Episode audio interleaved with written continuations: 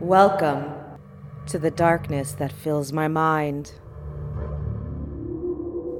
It's the time of year where we thrive on all manner of lurid and morbid tales. Where things go bump in the night, and the scariest monsters are the ones that lurk within our souls. October is here.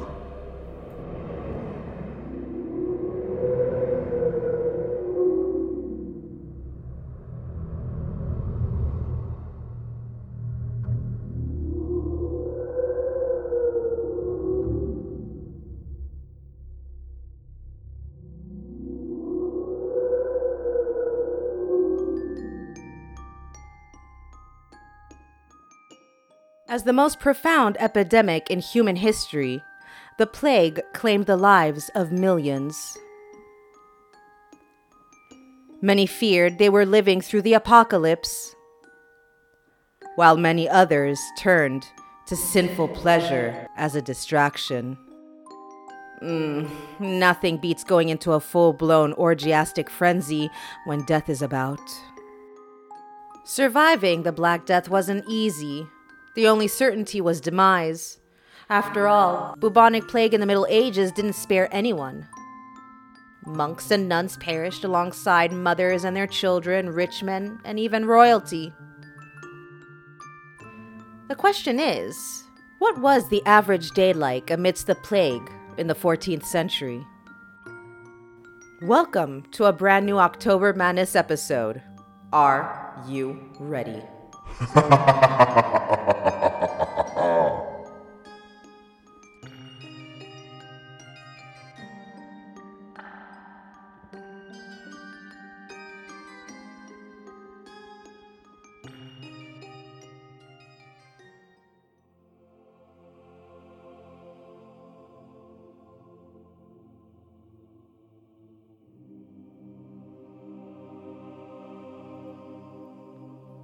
Wake up and look out the window. Imagine waking up on a cloudy morning in late 1348 and glancing out your window.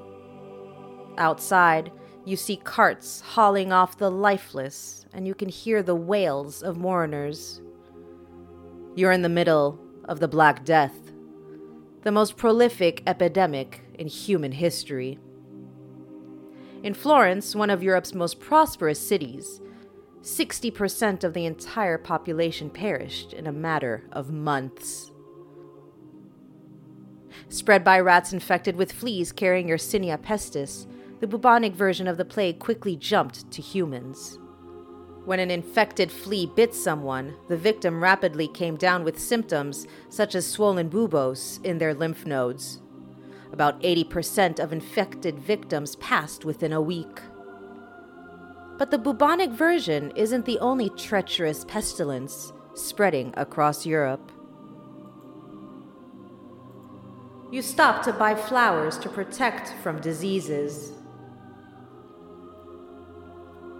It's the 14th century, and everyone believes flowers protect against plague.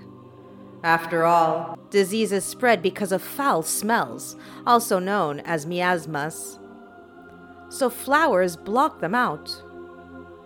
Just before the plague struck Italy, earthquakes rocked the ground, and the doctors claimed the earthquakes released pockets of corrupted air, causing the plague. These toxic vapors targeted people, but many believed flowers provided some protection from the bad air. Since you're heading to your new job as a gravedigger, a growing industry in 1348, you figure it's better to be safe than sorry. So you pick up a bouquet and hold it in front of your face as you walk to work. You toil as a gravedigger trying to avoid the plague victims. The epidemic created a public health crisis with thousands of bodies accumulating on the streets of European cities, authorities needed a plan to dispose of them. Florentine city leaders hired the economically disadvantaged to carry the bodies away. Consecrated ground was in high demand, and most gravediggers didn't bother to bury each body individually. Instead, they tossed victims into mass graves. One Florentine chronicler wrote All the citizens did little else except to carry dead bodies to be buried. Those who were poor, who died during the night, were bundled up quickly and thrown into the pit. They took some earth and shoveled it down on top of them, and later others were placed on top of them, and then another layer of earth, just as one makes lasagna with layers of pasta and cheese. Since you need the money, you spend all morning carting plague victims to the ominous graves. Once you dump the last of the bodies, it's time to leave. But on your way home, you run into an even more terrifying sight.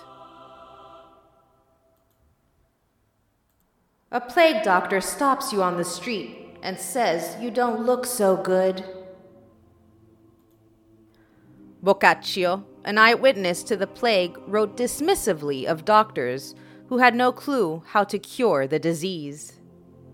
Against these maladies, it seemed that all the advice of physicians and all the power of medicine were profitless and unavailing. Doctors themselves perished in droves from the plague, since they were frequently exposed to it while tending patients, with almost nothing to protect them from the disease other than flowers. However, during this and later plague epidemics, doctors developed a distinctive plague outfit, including an off putting mask that covered the entire head with a long raven like beak, which the wearer stuffed with flowers for protection. The sight of a masked plague doctor became a common, if not terrifying, encounter during times of outbreak. On your walk home from digging graves, you run into a plague doctor he says you don't look so good. Suddenly, you notice the sweat on your forehead and a pounding headache. Could it be the first symptoms of the plague? Your friend checks your body for buboes, but doesn't find any. As soon as you get home, you ask your best friend to check your armpits for buboes. By late 1348, everyone knows plague victims were first struck with a fever, followed by black swelling in the groin and armpits. Most victims perished within three days of first showing symptoms. And during this epidemic, Europeans knew the disease was contagious, even if they weren't exactly sure how it spread. As Boccaccio wrote, contact seemed to transfer the sickness to anyone touching the clothes or other objects which had been handled or used by its victims. You remember dumping plague victims into those graves. How careful were you not to touch them? But when your friend examines your armpits, he doesn't find anything. At least, not yet. You check your astrological chart for comets.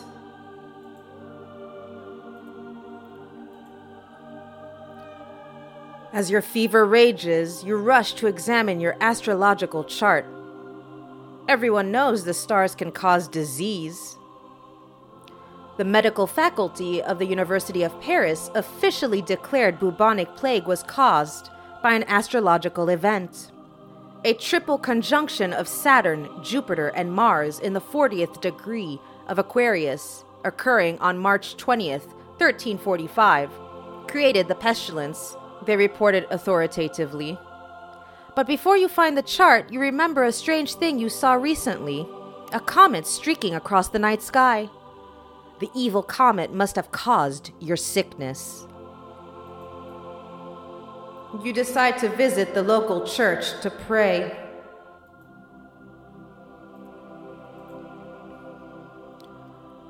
With sweat pouring down your face, you rush to the nearest church. If God sent the plague because of mankind's sins, your best protection now is prayer. An all powerful God must have unleashed the plague, a new biblical level calamity to punish sinfulness. What's life without a bit of sin, eh? but when you reach the chapel, you find it empty.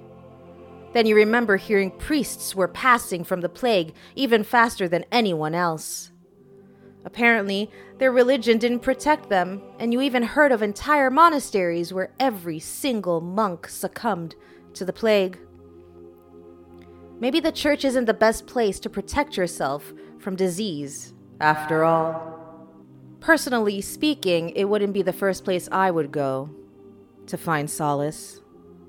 Unless it was to go into one of the confessionals and commit sinful acts. it's my fantasy, don't ruin it. Join the flagellants trying to please God. There's no denying it, you've caught the plague. Even if buboes haven't appeared yet, you can tell that something is terribly wrong. Your head aches, your limbs feel weak. Suddenly, it's harder to breathe. Turns out you've caught pneumonic plague, the worst version of the disease. In all likelihood, you'll be lifeless by nightfall. But you aren't ready to give up yet. You notice a group of people gathered in the town square. It must be the flagellants, or as they would say it in French, les flagellants. They are a group of religious penitents punishing themselves to repent. You stagger over and ask for a lash, watching the men and women trying to placate an angry God. But the lashes only make you feel worse. Personally speaking, the only time I would agree to a light whipping would be maybe in one of those confessionals. Oh my. You decide to accuse the town's Jewish people of the plague. As your body grows weaker, you become enraged. You're a good Christian. Sure, you've committed a few sins, but who hasn't? So why would God give you the plague? Suddenly, you hear someone nearby muttering about Jewish people. Though your town only has a small Jewish population, you've heard rumors about what happened in Switzerland. Jewish individuals were accused of contaminating the wells to infect people with plague. After capturing the accused Jewish people, the Swiss authorities mistreated them until they confessed and then burned the innocent people alive.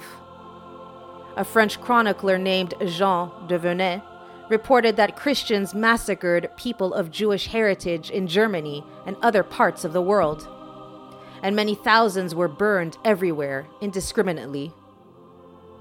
This sort of prejudice canard was the result of long-standing practice of Christians turning Jewish individuals into scapegoats for various unfounded reasons. But before you can join the hate group, you hear something else and it stops you in your tracks. Music. You decide to head to a call house because life is short. Boccaccio reported that many became hedonists in the face of the plague. They argued that an infallible way of warding off this appalling evil was to drink heavily, enjoy life to the full, go round singing and merrymaking, gratifying all of one's cravings whenever the opportunity offered. Of course, Boccaccio also pointed out everyone met their end regardless of what they did. But when you hear the music, you turn toward the door of a nearby call house. Apparently, the plague hasn't closed off all the businesses in your town. You head inside, thinking that if God's already angry, there's no point in holding back. But the man at the door turns you away because you'll scare the other patrons. You become so weak, you can't get out of bed. You stumble back to your house and fall into bed. Thankfully, a nearby doctor notices your trauma and offers to help. When you ask him for his medical credentials, he ignores your question. But you're too weak to fight back. The doctor pulls out two live chickens and tries to strap them to your armpits. He claims it helps with the buboes.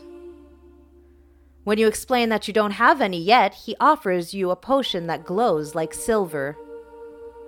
Since you're already nearing your end, you drink it. Is that strange taste mercury or arsenic? Both were used to treat the plague. As you fall into a feverish coma, the doctor takes all your savings, which was hidden under your mattress, and leaves you to perish alone. At dusk, you succumb to the pneumonic plague. You've only been sick for a few hours, but already you can barely breathe.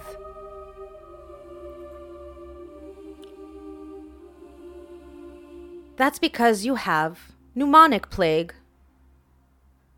Fleas aren't the only way the horrific disease spread, unfortunately. The septicemic version traveled through people's blood, and the highly contagious pneumonic version could transmit through droplets from sneezing or coughing. If you're unlucky enough to catch the septicemic or pneumonic version, it has a 100% mortality rate. You drift in and out of consciousness. Your breath becomes shorter until you perish.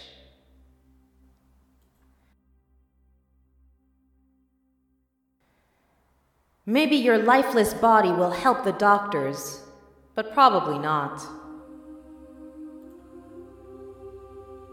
Now you're one of the bodies causing a public health crisis in your town. When the epidemic struck in 1348, Pope Clement VI ordered the autopsy and dissection of plague victims. The Pope hoped by investigating the plague, doctors would soon figure out a cure. Many physicians took him up on the offer and began cutting open plague victims. But the medical investigations proved fruitless for centuries. The cause of the plague, a bacteria known as Yersinia pestis, was first isolated in 1894. And there was no cure until the discovery of antibiotics in the mid 20th century. Of course, that's much too late for you. After the doctors dissect your body, you end up buried in the same grave where you were toiling the morning of your demise.